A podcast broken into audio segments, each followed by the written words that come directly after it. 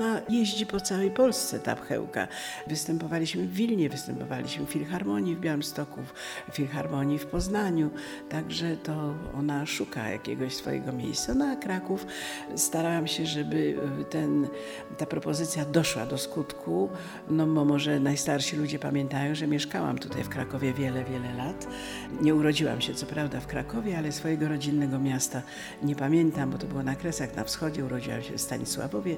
No i zaraz po wojnie szukaliśmy swojego miejsca i po latach wędrówek, szukania mieszkań, rodzice pracy, zatrzymaliśmy się już w Krakowie, rodzice już tutaj do końca zostali, a ja swoje takie najpiękniejsze, najważniejsze lata życia, czyli przyszłam tutaj do liceum, czyli do ósmej klasy wtedy. Tu zdałam maturę, tu zdałam do szkoły teatralnej, tu zrobiłam studia w szkole teatralnej, jeszcze innej tam na, na Starowiślnej. I tutaj zaczęłam grać w prawdziwym teatrze. Miałam ogromnie dużo szczęścia, że dyrektor zaangażował mnie do teatru starego, który przeżywał swój największy rozkwit w tych latach właśnie 70. Terminowałam tutaj w teatrze bardzo wiele. To była bardzo dobra szkoła grania z, z wybitnymi aktorami, z moimi profesorami, którzy jeszcze nadal otaczali mnie w tym teatrze, jakby takim kloszem, wspomagali mnie i wspominam to bardzo, bardzo pięknie. A poza tym jeszcze, jeszcze jedna rzecz do tego dochodzi.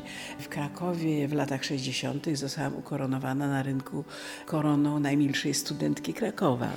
Zostałam wieziona dorożką wśród pochodni, było, był, był bal w Jaszczurach, także jakże tu nie wspominać, kiedy się królowało, co prawda przez rok, ale jednak Kraków jest takim moim zastępczym, rodzinnym miastem. Co największego w życiu człowieka młodego może się wydarzyć, to jest właśnie między tak 15 rokiem życia a 30, prawda? I właśnie w tym czasie tak mniej więcej mieszkałam w Krakowie. Pierwsze porażki, pierwsze sukcesy, pierwsze miłości, pierwsze łzy, pierwsze euforie, no wszystko na taki tygiel emocjonalny.